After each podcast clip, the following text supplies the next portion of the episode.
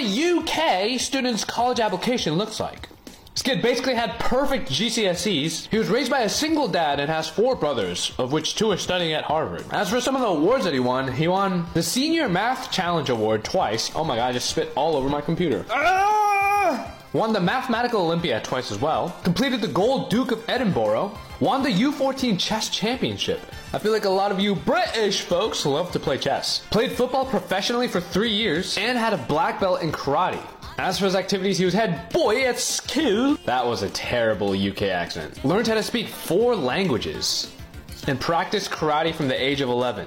Here are the universities that he applied to. Now, my gut intuition is that if you have GCSEs like that, then you're basically a shoo in at every British university. But he was waitlisted, then rejected from Oxford. He was rejected from Harvard as well. Waitlisted, then accepted to Yale. Rejected from Stanford.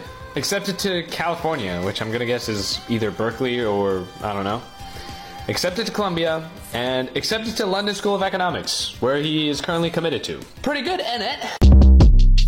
Short Cast Club